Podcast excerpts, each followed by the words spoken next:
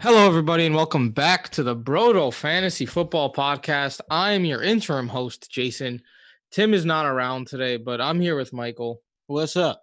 Uh, we have a very exciting guest on today, Derek Brown. Uh, just a great guy to talk to. Yeah, it was a fantastic interview, so make sure to stick around for that. He knows his fantasy stuff. Had a lot of fun, offered a lot of good draft strategies, some players to focus on, and some players to fade. It was a good conversation.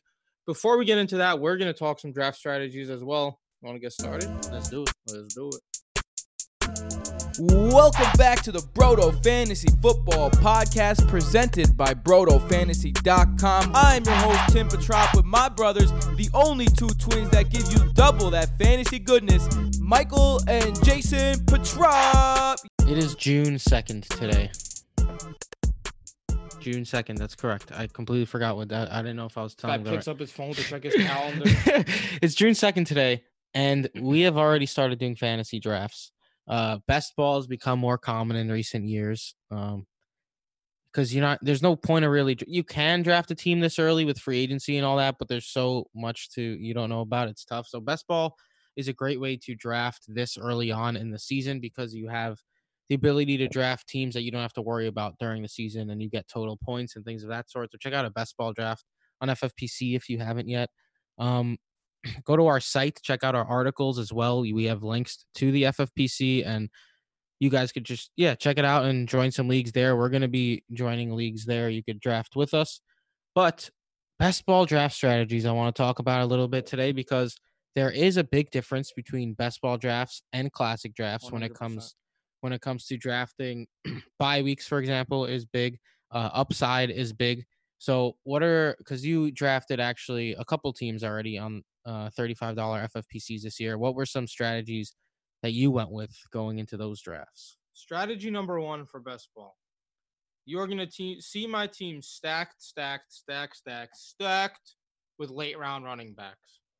I've said this on earlier pods. I'm gonna say it again. I'm all about the seesaw draft strategy. I'm coining the term. Tell it to your friends. Let's get it going. seesaw It's the new zero running back seesaw. You take running backs early, first two rounds, at least two in the first three rounds, and then you fill out your wide receivers, your tight ends.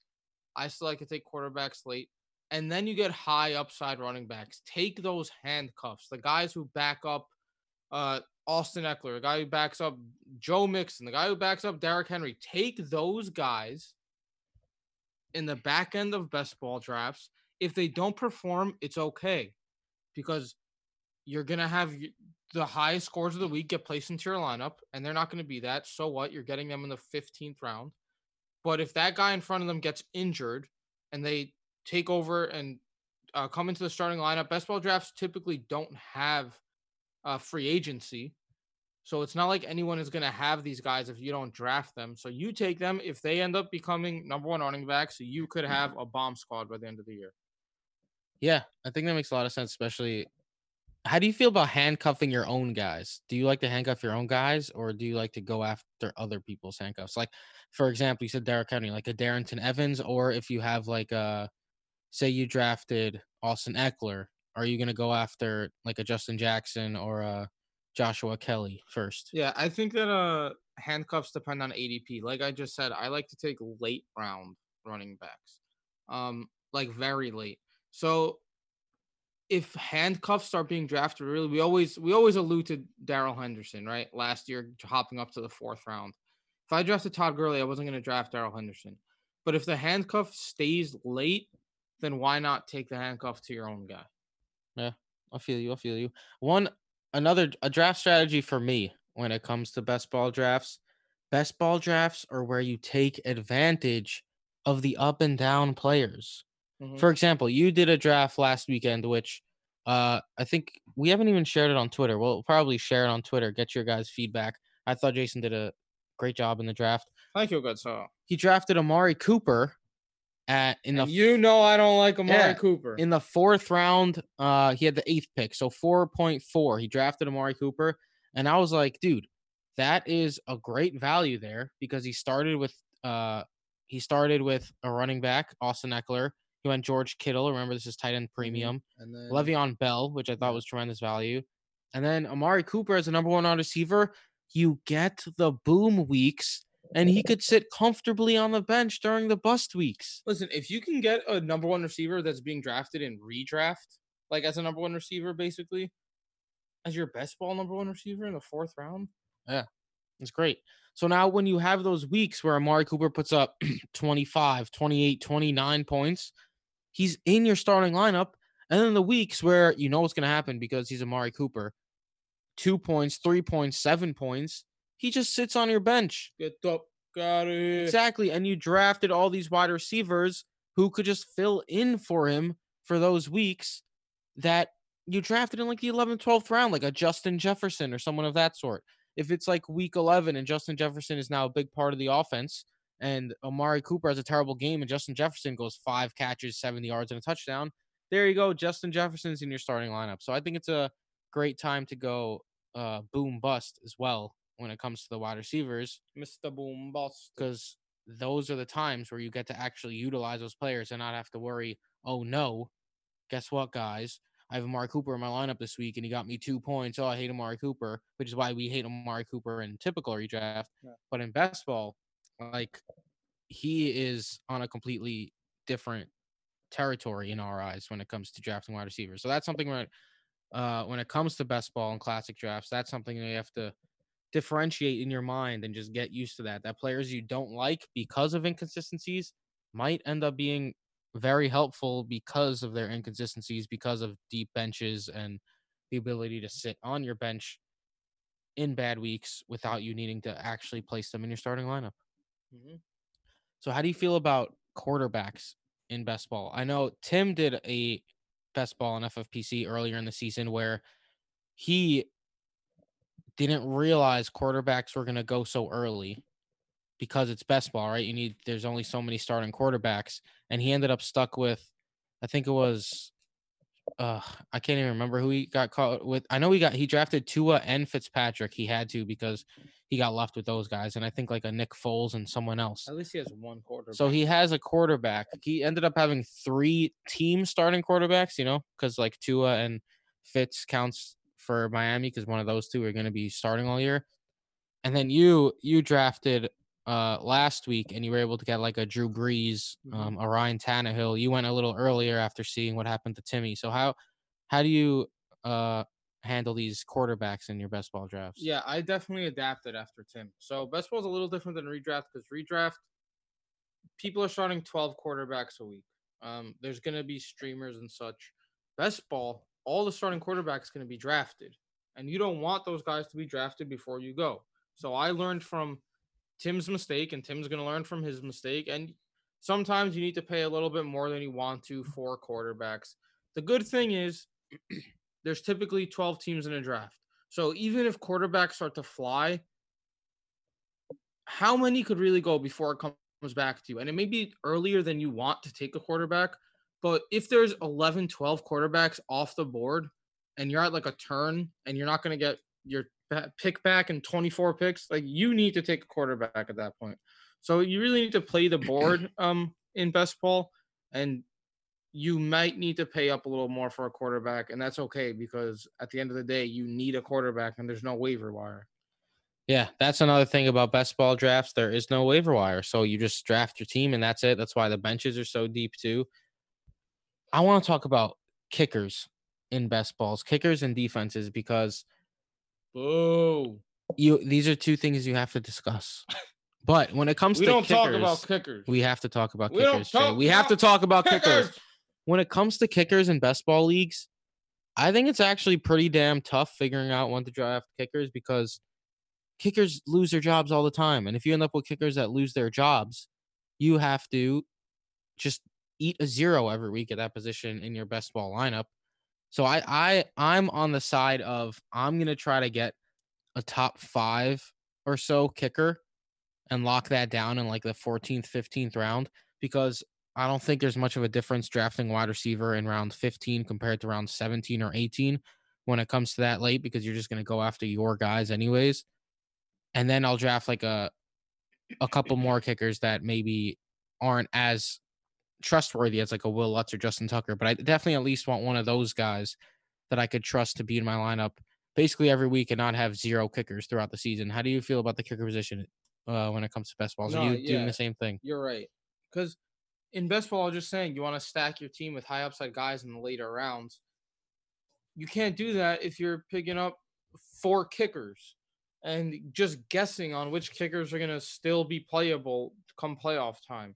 So best ball, it does make sense to get a kicker who's gonna, um, what's the word I'm looking for? Actually produce every week. Yeah, I feel you. So and I then agree with you. defenses, on the other hand, I feel like defenses are such a crapshoot every year. Defenses are like quarterbacks. There's always a team that you don't expect that becomes the number one defense. That's what I'm saying. Like where I I want to I don't have San Francisco's ADP from last season, but they ended up like a top 3 defense and where was San Francisco going? New England was what? Drafted like the 7th or 8th defense. They ended up number 1. Pittsburgh too. And then remember when the year Jacksonville was like one of the best defenses of all time? Yeah, and then sucked the next and then year. the next year they're like a eighth round pick, and they suck. Yeah, so when it comes to defenses, I'm opposite from kickers. I'm not trying to get a great defense early. I'm waiting and I'm just grabbing three defenses that I think have a fairly easy schedule or like for instance, I think the Jets defense is a tremendous value when it comes to defenses cuz these they're going in the bottom third of the draft. They get to face the Bills twice a year, I was which to say that Josh Allen is six games. inaccurate. So that's some the AFC East. yeah, he gets Tua or Ryan Fitzpatrick, and then he gets Jarrett Stidham.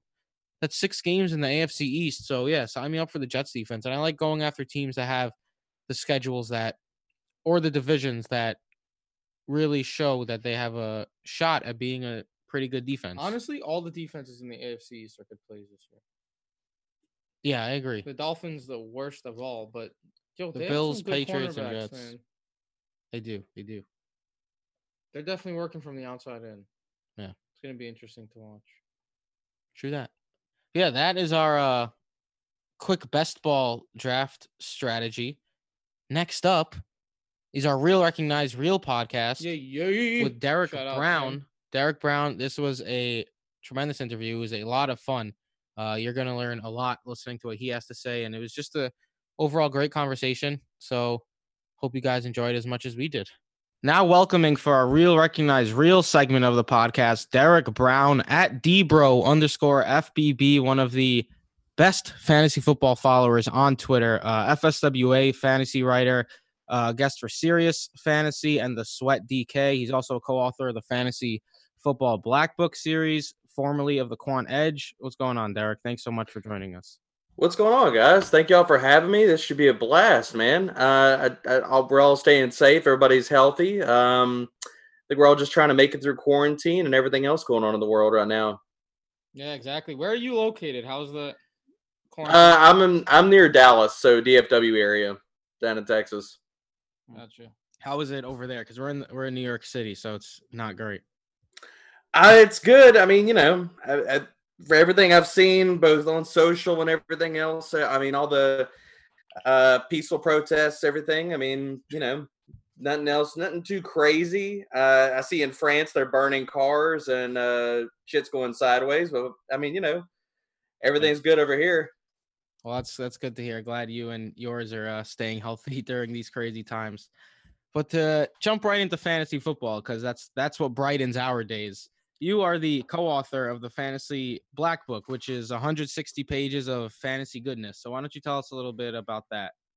Yeah, so um myself, Joe Pisapia is the uh the spearhead for that. That's his baby. But um very happily my second year being one of the co-authors. Um we got an amazing team. Um from Joe to Nate Hamilton, Mike Tagliere, Bobby Bobby Sylvester, my dude Elliot Christ, um, tons and tons of awesome authors. And we each basically Joe splits it up.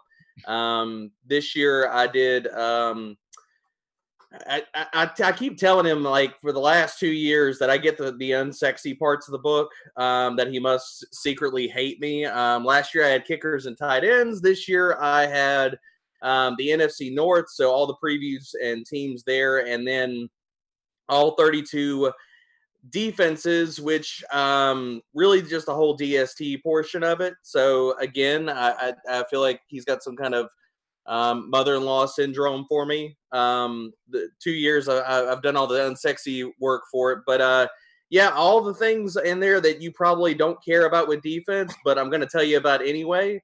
Um, but a lot of stuff, whether it's matchup based and stuff like that. So um, how to attack it, how to stream things of that nature. But no, it's it's been a blast. Uh, the black book is out.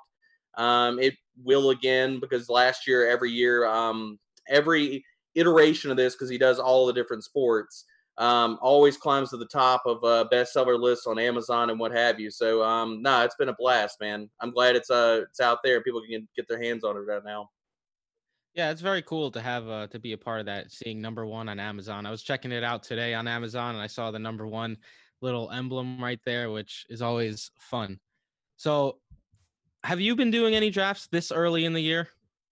Oh yeah, uh, I'm, I'm digging into without draft now. I'm I'm a little bit late to the to the party, but I'm digging into best balls right now. That's really the uh, the big push right now. Um, get doing a lot of FFPC best ball drafts, doing a lot of stuff over there. Um, and yeah, I mean, I'm looking at ADP. A lot of most of your uh, sites for your redraft, folks, uh, the ADP is not as sharp. If you really want to get a good feel or a better feel, should I say, for what ADP is probably going to look like in a lot of your redraft leagues in the next few weeks or later into the summer, uh, best ball, uh, FFPC best ball ADP is probably about where it's at right now.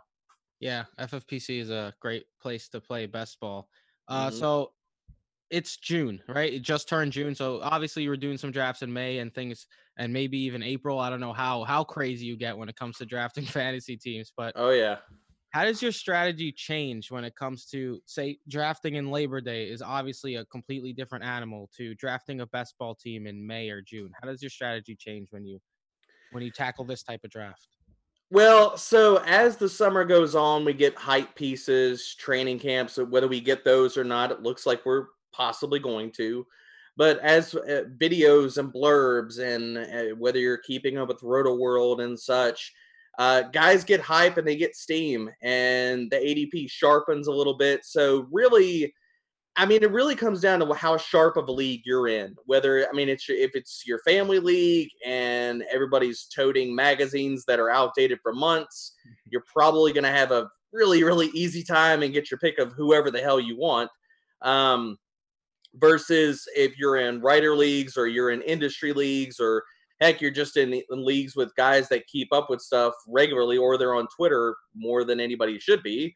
Um, as the summer goes on and ADP kind of sharpens and people kind of catch on to to different players, um, depends on what site you're on. Sometimes you can take advantage of ADPs or, or, like on Yahoo and stuff like that. The ADP is not quite as sharp as other sites. It takes a little bit of uh, time to adjust.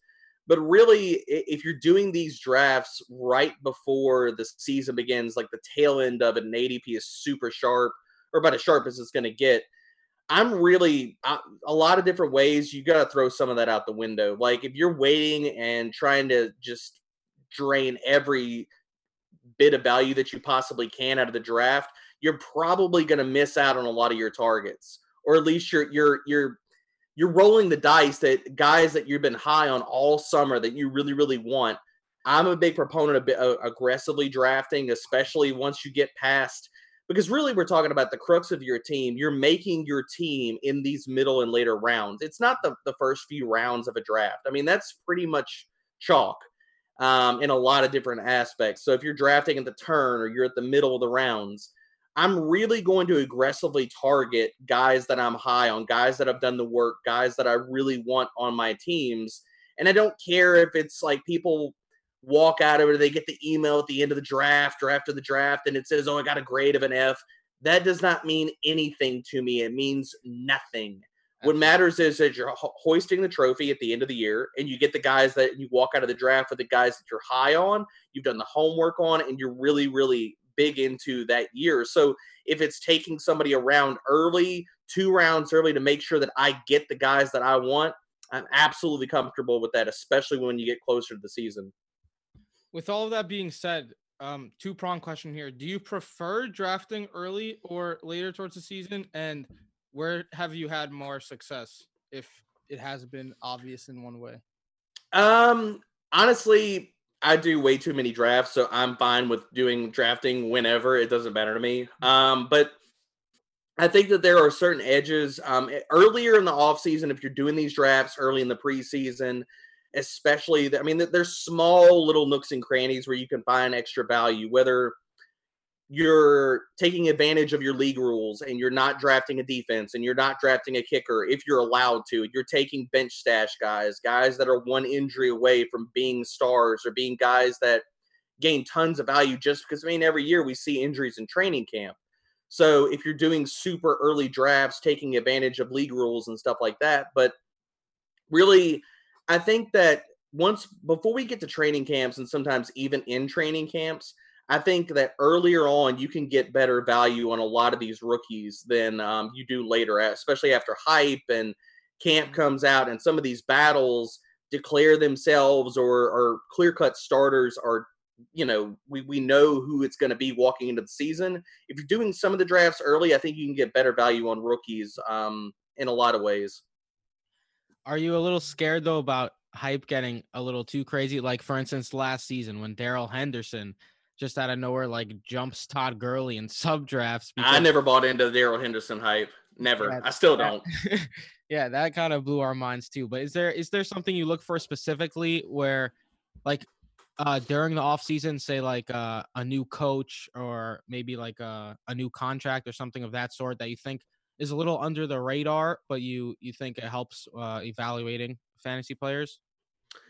Um, there's a lot of different ways that you can look at it, whether it's um, volume. I mean, we all know volume is king in fantasy, and there are a lot of underrated assets that you could target volume, whether that's pass catchers, whether that's running backs, and some of that's knowing your league, and some of that's just knowing format. So, whether it's last year's hype machines and they didn't pan off, pan out, so you'll have some guys that like literally drafters, especially more of your casual players, will never draft that guy ever again. They won't touch him. They will never, ever, ever, ever because they got burned once. Like David Montgomery, for instance. David Montgomery is going to walk into just a monstrous volume load this year.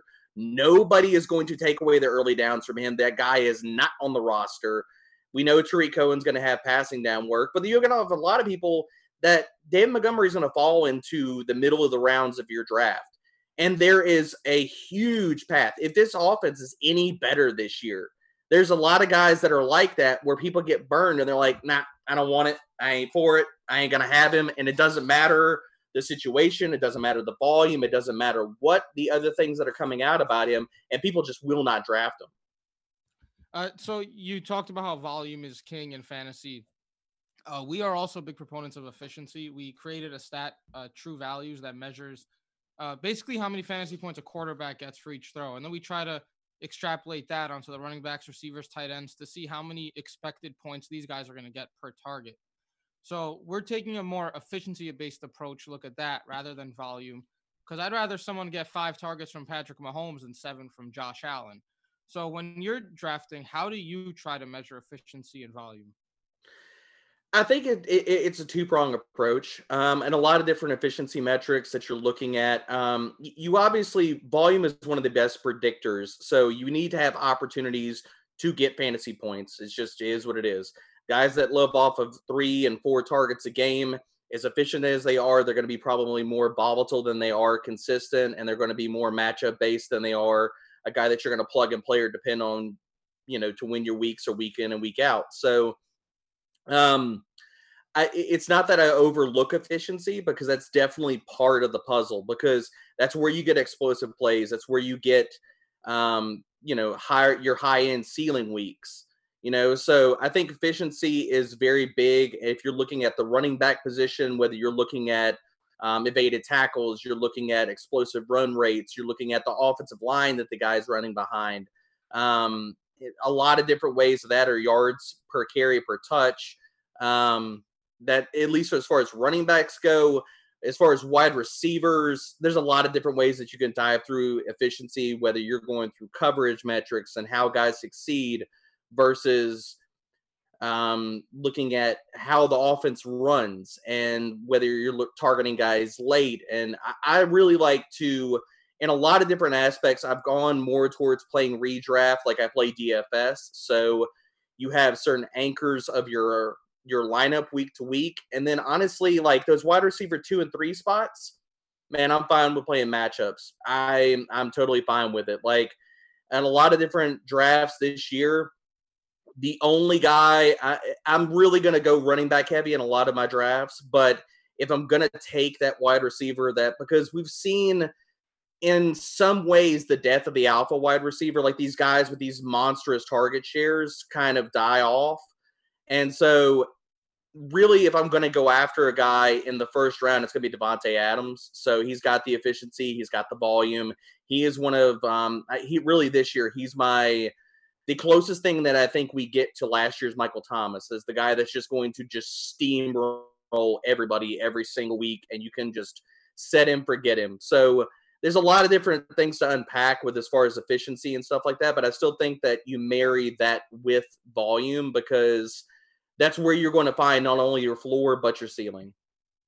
Yeah, I mean, it's pretty unbelievable that Davante Adams is still really the only receiving weapon in Green Bay. The fact that they went the whole offseason and uh, the draft without really getting any help for Aaron Rodgers was a bit absurd to me. But As you said Devin Funchess is going to do anything. Yeah, Devin. Oh, Funchess. good God! if you want to go for the second target for Green Bay, Jace Sternberger is about the best hope that you got because Alvin, Allen Lazard is not going to be a thing. Like just because he's a, a warm body in the room, same thing with Devin Funchess. It doesn't make them good. It doesn't make them into good receivers. So if you're targeting anybody as the second option there, it's Sternberger for me. But past that, give me all the Davante Adams I can get a hold of this year. You were saying earlier that you're not afraid to go grab your guys in drafts in mid to later mm-hmm. rounds. You also said that you're not afraid to draft this early and that you've gone through a bunch of drafts. So, who are some guys that you see yourself reaching for at this point uh, in the year? Um, I really want. Uh, so there's, I mean, there's a handful of guys. So Kenyan Drake is a guy that's in an amazing offensive situation. Arizona, we, we we've seen the offense has the ability to explode this year. I mean, everybody knows DeAndre Hopkins is there, but what we really need to target is these offenses that were not only are going to run a lot of plays. Arizona, the first three, four weeks of the season, they were at the top of the league in pace and plays run per game. And then you saw that massively slow down as the season went. So if they pick that back up with better receiving weapons, the touchdown upside is massive there. We've seen Kenyan Drake really, it's his backfield. I understand Chase Edmonds played well last year. I understand they they sunk some uh, equity into Eno Benjamin, although he was like what a seventh round pick. Yeah. So I'm not worried about Kenyan Drake having the role there. He is a guy that I right now per FFPC ADP, he's going at the end of the first. I will take Kenyan Drake in the middle of the first. I'll take him near the top. It does not matter. I'm really high on him. I want a lot of Miles Sanders because I think Philadelphia people are scared off of. They're worried about whether you know this team adds a running back. Let them add a running back. I don't care. They're going to be near the top of the uh, the league in rushing attempts. Miles Sanders is going to play in both phases of the game, so even if he gets stopped on the early downs, he is going to have work in the passing game. This offense is going to be better. I mean, they were playing with basically water boys running out there, playing wide receiver. They had Arcega Whiteside. They, I mean, it was all tight ends. Wentz played really, really well last year, despite, and the volume is going to be there, the pace is going to be there. I really like Miles Sanders, and I'm not worried if he's going to drop in drafts because people are scared about a volume, a, a, what a veteran back being there, whether they sign McCoy or the, the ghost of Shady McCoy mm-hmm. or Devonta Freeman. It, it's not going to scare me off of him. Um, moving over to wide receiver, I, I really I, I, love Robert Woods. He is one of the most uh, that's our guy. The unsexy guy that nobody wants. And I I can't get it. Like I don't understand why people hate this guy because they, they have to hate him. Or they hate fantasy points. You know what we call uh we actually wrote an article about it. We called Robert Woods an ice cream sandwich. Because it's always just amazing to eat, but it gets no love dude, I love ice cream sandwiches. So I'm all about that life, man. That, dude, he, he he is the last three years fantasy points per game. He's a top 15, top 20 wide receiver, and nobody wants him. He's seventh in targets over the last two years, and nobody wants him. This offense was fifth in the NFL in red zone attempts per game, and nobody wants him. He's the one wide receiver in that whole freaking offense that whether they run 11, whether they run 12, he's not coming off the field and nobody wants him. He, him, and a few other wide receivers, whether you go Allen Robinson, whether you're looking at Tyler Lockett, whether you're looking at all these other wide receivers that drop into the fourth to seventh round and are top 12, top 15 options. That is one of the biggest reasons why I'm all about going running back, running back, running back, and then just swallowing up wide receivers through rounds four through seven because I can mix and match. Unless I'm going Davante Adams in the first round, I'm all about just going running back for my first three rounds and then just piecing together wide receivers because, like all the Robert Woods of the world, there are wide receivers that are top 20 options that can be had after the fourth round, and people don't want them. They hate them. And I will absolutely press the button in every single one of my drafts for them, too. Yeah, in our draft so far, we've been starting running back and then snatching up wide receiver value as well because it just seems that the wide receivers, because the top half of the draft is so running back heavy, it's a little weird that there's so many receivers, even like later on in the drafts too. But yeah, I actually just finished writing an article like last week about how I prefer Robert Woods to Cooper Kupp this season. So that's just from there you could tell that we're going to be owning a lot of Robert Woods because they, he's like a round or two after Cooper Kupp, which doesn't really make much sense to me personally. Well, and I I can actually make a case for if he's going round or two after, yeah, FFPC right now you have Kupp in the fourth, Woods is in the fifth. I'm actually a big proponent of of cornering the market, and like I'm talking about with DFS, mm. there is something to be said for stacking good offenses and stacking offenses that you know because there are certain quarterbacks that can support two good wide receivers. You mm. have Atlanta, we saw it last year in Tampa. You have the Rams. There are a lot of offenses there that can support two top 24 options. And I'm not afraid of taking two guys from the same offense because here's the fact if the offense is really good and they're scoring points and you get two guys that are in the top 20, who cares? Yeah. Who cares? and you're worried about people are like, well, what about the bye weeks? Hmm. Who gives a shit about bye weeks when we're talking about drafts? Who were who's worried about week eight when you're walking out of a draft? I'm not worried about week eight. I'm not worried about week five or week 13. I'll figure that out and stream a dude off the waiver wire when it comes to that. I'm not worried. That's one of the other things that people worry about in drafts, and I never understand it. Unless I'm doing best ball, I don't care about bye weeks. They don't matter to me. Does not matter because the complexion of your team, but when you walk out of a draft versus week 13, week eight, week four, even is going to be totally different. So it doesn't matter. I don't, I don't care about bye weeks. If anybody's worried about bye weeks, fade it all the way through. Yeah, couldn't agree with you more. I'm gonna go back to something you mentioned earlier, where you said you're going running back, running back, running back, wide receivers.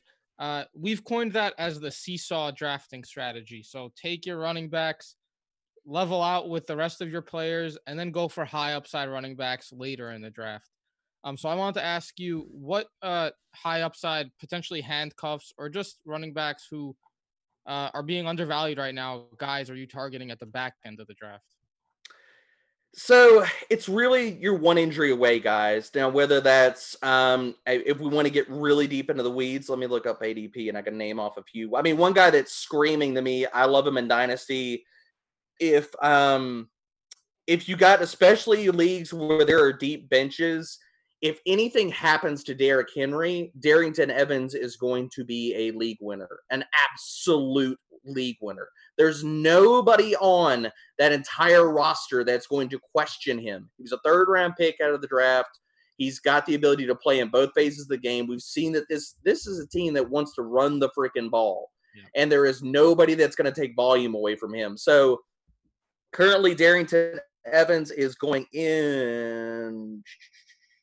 Where did I just passed him? he is going to go in the where's he at the 15th round? Has to be somewhere yep he's at the tail end of the 15th round in best ball drafts. I want him in best ball. I want him on the end of every redraft bench i possibly can. I love him and i'm also a huge proponent of josh kelley i love josh Kelley because the fact of it is is that it's not me fading austin ekeler it's the fact that the chargers are have come out and said they're going to run the ball so they're going to run the ball. Ekeler is not going to be a 25 carry guy. That is just a fact. Last year, we saw plenty enough volume on the ground to support two running backs. And after Melvin Gordon came back, out of Ekeler's seven attempts inside the 10 last year, once Gordon was back, he only got two. Two. So I don't even know if Austin Ekeler is going to be that guy that gets those money touches at the goal line.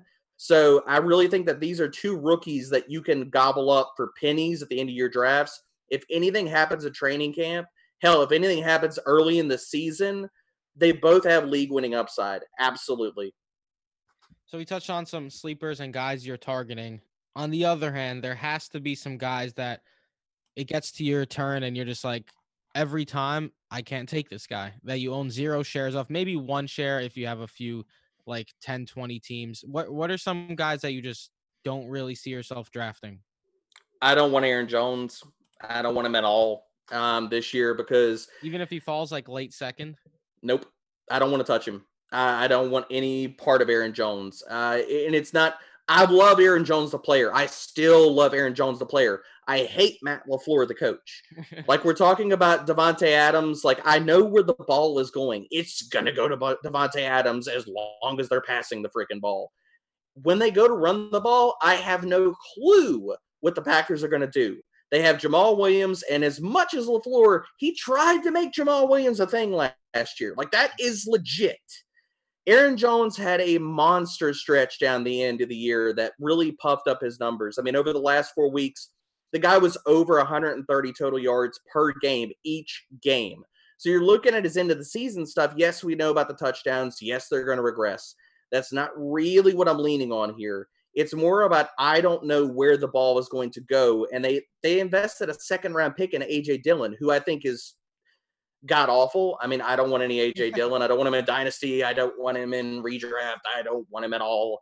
I just I think that anybody that really makes um, a Derrick Henry comp for AJ Dillon has not really watched AJ Dillon play. They've just looked at his combine metrics because AJ Dillon is not Derrick Henry. He will never be Derrick Henry. That is not a thing. He is not even the unsexy version of Derrick Henry. Um, but Aaron Jones really he gobbled up all of the opportunities inside the 10 last year. He swallowed up Jamaal Williams 13 to 2 and inside the 10 re- rushing attempts. And I don't know if that's definitively a thing this year with AJ Dillon back, with Jamaal Williams again, LaFleur, eh, whether he tries to make him a thing. I don't want any Aaron Jones this year. I also do not want Todd Gurley at all. And I get that he is the only guy with a heartbeat that is going to get the touches. Dirk Koetter has some type of obsession with dusty has been running backs. I don't know what it is, but it's it's a thing. Devonta Freeman was on his last legs. He couldn't even carve out a, a meaningful role. The Falcons are going to pass the ball. Gurley last year was not efficient. He lived off of touchdowns. And as much as people want to talk about the Rams offensive line, they were middle of the road. They're not bottom of the league. I think it's Gurley that is bottom of the league in efficiency. He has no lateral agility, and I don't even know if he's going to be able to stay healthy this year. So, Aaron Jones and Ty Gurley, I will happily, happily, happily have no shares of this year. Absolutely.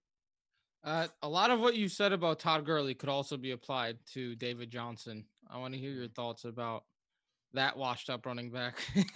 so I, I, feel a little bit different about David Johnson. I feel like David Johnson gets a little bit of a bad rap. I, I understand the injury concerns, and they're they're real. He's been dinged up, and yes, I, everybody has seen the video of him looking like he's basically trying to carry a couch on his back, trying to turn the corner and get up the field. But man, I, I really think the Cardinals tried to bury David Johnson last year. Like this guy, you could tell the way he played. Now, if anybody goes back and they watch the games at the beginning of the year and you watch David Johnson on the field, he was not dust. He was not terrible. He was not this lumbering, horrible back that looked like Todd Gurley looked like the entirety of the year. So I'm I'm I'm actually probably a little bit higher on David Johnson than y'all are. I, if if he falls because people are worried about it, I'm willing to sit here and and push the button on David Johnson because the fact of it is is that Bill O'Brien, as long as David Johnson, and I know it, it is a huge if, huge if, as long as David Johnson is healthy or at least on the field, Bill O'Brien has shown it does not matter if he played a third round pick for Duke Johnson. Duke Johnson is not going to be the guy there. He is not going to play him or give him volume. And I understand how much all of Twitter wants Duke Johnson to be a thing. Bill O'Brien does not want Duke Johnson to be a thing. And that's really what we need to understand here. He made Carlos Hyde a thing. Carlos Hyde ran for a thousand yards last year. That hmm. actually happened. So as long as David Johnson can stay healthy, which there there is huge risk there, but if he drops in drafts, if the guy's on the field, he's gonna be a top 20 running back. Like that's a thing. So I'm probably higher on it sounds like I'm higher on David Johnson than y'all are. It really comes down to costs because as long as the health is there, which it's again big if, mm-hmm. he's gonna pay off his draft costs most likely before we let you go, there's one more mid-range uh, running back that I know you are a big fan of, so I'm gonna let you talk about him a little bit. Cam Akers. Why are you a fan of? Y'all Cam? set me up, man. Dude, I love Cam Akers. Cam Akers is one of the, and we're talking about early drafts. Cam Akers is not getting the love because one, we have one part Darrell Henderson hypers, people that have take lock and they want Darrell Henderson. And I'm sorry if if if y'all are included in this, I apologize. Um, We're not. No. good. Good. See. See. Uh, this is a safe space. All right. Good. Good. I know I can. If I had hair, I, I would say I'd let my hair down, but uh, sadly I don't. Um, Cam Akers is going to be the lead back in this offense. That is a fact. And for anybody that is not caught on to that fact, all I can tell you is I'm sorry because the Rams spent their first pick at the top of the second round on him. They're not going to sow more equity into Cam Akers and then split touches with Darrell Henderson when they invested more equity into him this year. And for everybody that wants to tout PFF grades to me, get the hell out of here because I'm not worried about their offensive line. Is it a question mark? Yes. Is it bottom of the league? Hell no. It is not bottom of the league, not in any stretch, shape, form, or fashion. Not at all. They were 19th in adjusted line yards. They were in the middle of the road for getting the running backs to the second level. Unlike Todd Gurley, Cam Akers can make things happen in the open field.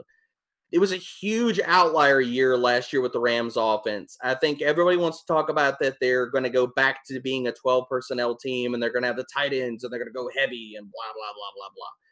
I I'm on the other side of that narrative. I think that it's total crap. I think that they're going to go back to what they did the year previous when Jared Goff was at his best. Um, I think that McVay wants to get back to spreading teams out, put them in 11 personnel. I think that why else, if you're not going to do that, then then somebody needs to come at me and tell me if you're not going to go back to running 11. There are two biggest reasons that we we get at least an idea about what teams want to do, and that's free agency and that's the draft. They took Cam Akers and Van Jefferson in the second. You don't make those picks and you don't go away from offensive line if one of the, if you're not okay with your offensive line and if you don't want to get back to using your offensive personnel in a better fashion than what they did last year. Those picks scream to me that they want to go they want to spread people out. They want to go at 11, which is going to help the offensive line as well as opposed to trying to get downhill, run 12. So Cam Akers is, to me, he is one of the biggest steals right now in any draft. I think he's probably still going to be a steal walking into the season because you will have people that are going to still hype Henderson. It's going to happen. It's going to be a thing, or people are going to be scared about it. You do not invest the equity as the Rams team to put Cam Akers on the bench you don't do it if you have any belief at all for Darrell Henderson. Cam Akers is, is going to be a top 15, top 20 running back. Legit. There you go, guys. Draft some Cam Akers uh, in your fantasy drafts this season. Derek, thank you so much for joining us. Why don't you tell the people uh, where they could find you? Yeah, you can find me at Debro underscore FFB on Twitter. I'm pretty much on there, brain vomiting all the stats um, as I'm doing my own research throughout the year or just writing stuff. So check me out on Twitter. Um, get some things and stuff in the works. So um, yeah, hit the notification button, turn it on. Um, I will be having some announcements coming up in the next few weeks about where my content will be going forward. Ooh, spicy. Very nice. All right, Derek. Thanks so much. Thanks, Derek. Thanks, guys. Thank you for having me. It was a blast. And that was Derek Brown. Thank you so much, Derek. That was that was great. D bro. That was a lot of fun. He uh he knows his stuff and he really enjoys a nice Cam Akers on his team. Cam Akers. We told him after the Cam interview that we are definitely going to need to look more into Cam Akers because if he's that hell bent on Cam Akers, then we're gonna have to. Uh, I feel like there's a good pun in there, and I can't put my finger on it. Jason's just looking up. I wish you guys were watching this. Jason's just looking up to the sky, whispering to himself, "Cam Akers, Cam Akers mark. Cam That's really Akers, good. mark like the whiskey." Yeah, I, I, it sounds like there's a good pun there. I don't got it. I'll come up with it one day. We'll come up with something. Yeah, thank you guys so much for listening. Hope you enjoyed the show. Uh, as we said, Tim's not here, but you could follow him on Twitter at BrotoFFTim and Instagram and all that. Uh, follow us at Broto Fantasy on Twitter, Instagram, Facebook, all that good stuff. BrotoFantasy.com for articles, True Values. True Value Report 2 is out. Uh, Robert Woods versus Cooper Kupp article is out. Uh, Jake's High Stakes Takes article is coming out within the next couple days. So please make sure to check all that out. Um, I'm at BrotoFF Mike, Jay. At Broto FF Jason. And that is that. We are releasing our patron pod as well. So make sure to check out our Patreon for an extra pod every week. It's a lot of fun. And uh, today we're going to discuss the last five drafts and how those played out with uh, Patron pods are fun. teams they landed on and things of that sort. It is going to be a lot of fun. So, yeah, if you can support us, we would very much appreciate that. We appreciate our patrons very much. And thank you all for listening. Hello, everybody. This is Tim. Now, I was on the show this week because it was actually my first wedding anniversary. I got married June 2nd, um, 2019, and I've been married to my wonderful, loving, beautiful, intelligent, uh, amazing wife, Maria, for one year. So that's why I missed the show, but I was still, you know, on Brodo duty and I recorded the show. And, um, something happened right before the show kicked off. And usually, you know, like I said, this is the point where we would end the show off. And Derek Brown was amazing. I listened back to it. What a great interview Derek Brown was. So thank you so much, Derek. But uh, before Derek Brown got on the air, there was a little bit of a uh, a mishap, and it just happened to be all recorded on the microphone. So, ladies and gentlemen, uh, we are going through a tough time right now, and everyone could use a laugh. If you're in the mood for a laugh, stay tuned. Because without further ado, ladies and gentlemen, I present to you Michael and Jason versus the bug in the room. What's up? Yo, you never muted yourself and you never made He's Jason the muted now. host. Oh, now you're definitely. muted. But you got to make Jason the host. My bad. in your head. What is that? Big ass bug. Holy fuck. oh my god, you pussy ass motherfuckers. It's huge. What do we do? oh my god. You gotta capture it. What is that? I don't know. Holy moly. Dude, it's like a flying spider. Those don't exist. Yeah, tell that to the flying spider in our room. Vacuum, you can vacuum it. Jay, come on, while it's still on the damn light switch. This dude forgot how to open a. No, you gotta don't connect connect a whole new piece. Come on, Jay. It's just gonna fly your I don't want to do this. Fuck, I don't see it anymore. Why would you leave? Keep on low though. Hush, hush. Have you started? Yes. James Justin's afraid you guys. Oh, I know. He just talks to the game for no reason. Fuck, man, where'd it go? I've gotten better about it. I actually, I don't, I don't kill bugs anymore. I actually trap them and then let them sleep. Well, wait with the vacuum. I don't even see it anymore. Absolutely.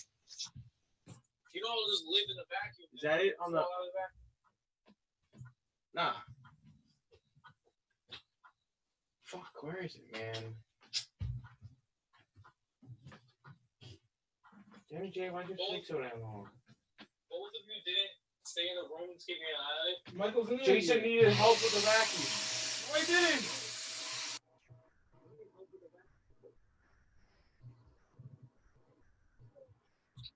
You think that's it on top of the? I don't know, but it doesn't extend that far. I cannot wait to release this to the patients. Can't wait. Damn, yo, we're not even able to record anything prior to the interview anymore. I didn't record anything. It's 9.05. Yeah, if we're getting rid of this bug. We're not going to be in the middle of an interview and then the bug comes and we freak the fuck out. Where is it? I don't know where it is. Kill uh, vacuuming isn't gonna kill it. How'd you turn it We off? need to find it first by the buzzing. Yeah, it's me. He was walking on it. Oh, it's right Oh. there on the light. Where? Get it, Jay. Get it. Which light? on the switch, on the fucking thing that you pull. Oh, it's right there. Get it. Get it. Oh, it's not working. Oh, oh it's not working. You're missing dude. You're it. Fuck, man. Oh, nice. Come on. Where is it? It's up, up, up. It's up the switch, man. Where is it? All the way up. I don't see it. All the way up. It's coming back down. Coming back down. Whoa! What? it's on the light. Come on. On the oh. fucking light, dude. Get that. Get oh! this thing is huge, man. No! get it, get it, get it. Come on. It's really not strong enough. No, somehow the thing's the strongest bug on earth. I was straight up fucking vacuuming that thing and it wasn't captured. Is it? Is? Dude, I don't know what it Where is it? Right there. You think I just get on the cup and I drag it onto the plate, right? Get her doing. I'll go open the door. Why are you making me do this? I don't get it. We were no, you were the bug guy. Fuck, yo.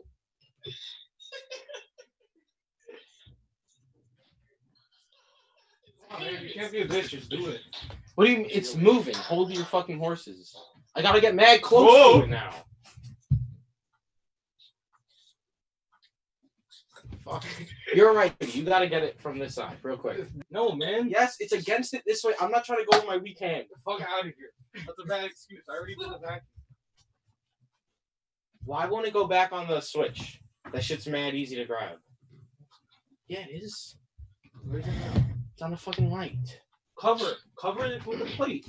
No, we'll cover the cup, and then drag it onto the plate, and then All right, bring get it it. That's, outside. dude, that's right there. It's in your wheelhouse. No, it's Come on. not. It doesn't even. Come on, man. Get on the bed. What is that though? What is that? Could you just do it, man? Get on the bed and do it. It has to stop. I'm not gonna get it while it's moving. Yo, that ass though. What the fuck is that thing? Dude, now it's not stopping. There it is. All right, come on. You said you wanted it on the Move thing. It's on the thing. No, that's now that's too high. Come on, man. How am I supposed to grab it with a You get cup? the excuses How am I supposed to making- grab that with a cup? You push it down with the cup. No, man. It's right there. Go. Get on the It's just bed gonna and do fly it. the other way. The vacuum really didn't work. No. you saw it. Here, you want to try the vacuum? Go ahead. No, I don't want to try the vacuum. Here. This thing needs to get out of the fucking. This is what gives it the power. This is the strongest thing here. You want to try it again? No, it clearly didn't work. Catch it in the air. Wait, wait, it's coming back down. It's coming back down. When it's not grass. No, no, no, wait. Just let it come down, nice and calm.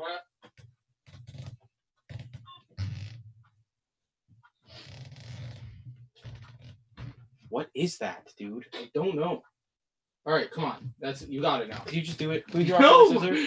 Come on, Rock, dude. paper, scissors. right there. You're not gonna have a better shot. But what if I? How am I supposed? Dude, come on, come on. don't bitch out, and don't panic. All the doors are open. You just gotta bring it out. the doors are open. Yeah. Okay. Wait, don't leave. I'm going to open. No, no, no. You gotta make sure it doesn't fly away. If it's actually in the I'm cup. right here. I can see.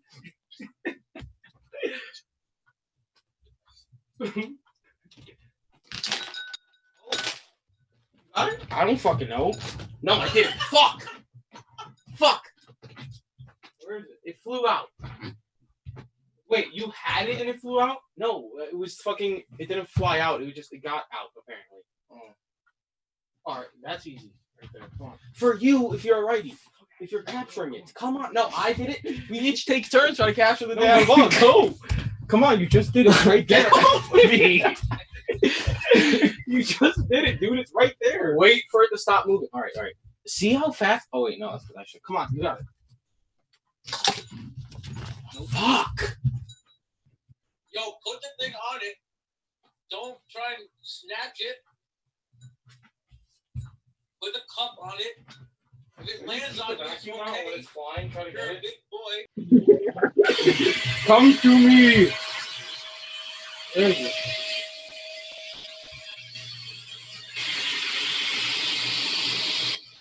What time is it, man? Nine twelve. Oh, I see it. Where? It's on top of the light. All right, bud. Oh, there it is. Yeah, yeah. Oh, dude, get it with the cup. I can't. How am I supposed to Slide have it up down there? with the cup. Could you just do it? I tried twice. Now it's your turn. Okay, hold on. Come on, it's only fair. Uh, what about-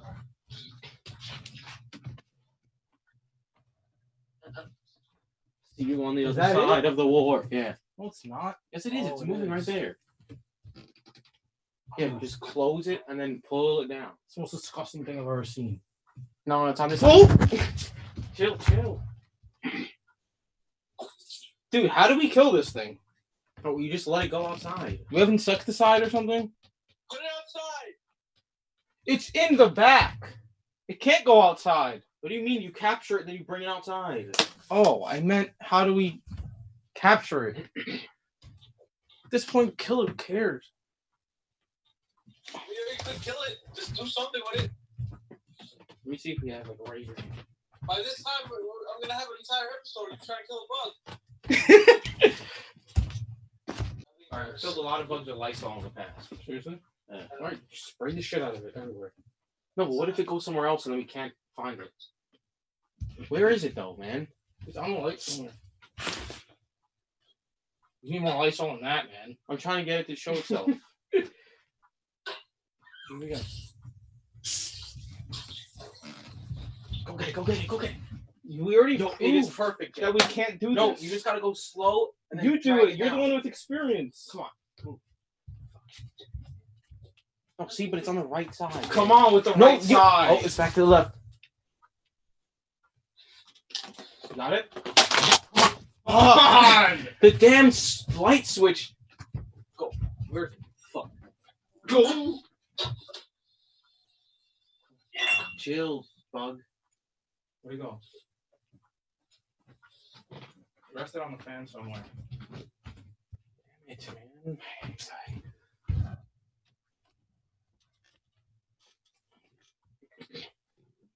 Spray the fucking Lysol. I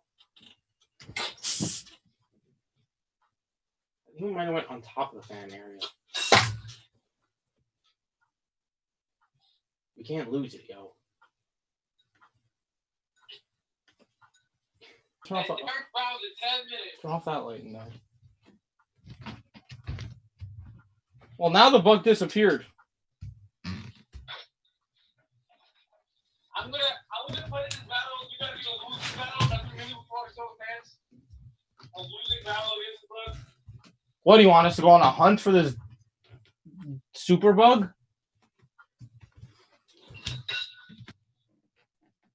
Can't wait to expose this to the world. I might just make it a brutal special episode. Shut up. Michael Jason versus the cicada. What the fuck is this thing? Cicada. Suck to you now. The fucking bug is gone, yo. You think the Lysol killed it? No, not at all.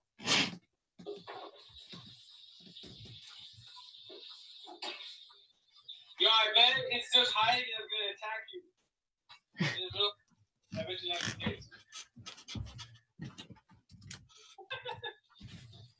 Dude, if you were here, you literally would be doing less than we are. No, I wouldn't. Honestly, you guys are, are approaching this like so whack, and you have me on FaceTime. I don't know if you know that.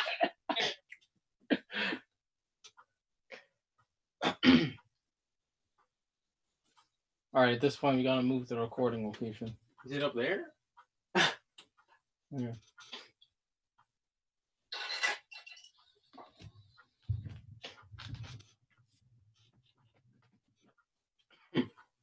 Turn off as many lights as we can to keep it in here.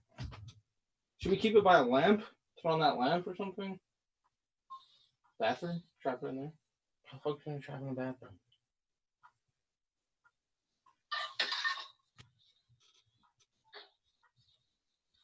I just want to know where it went. All right, it's hiding. We got a location.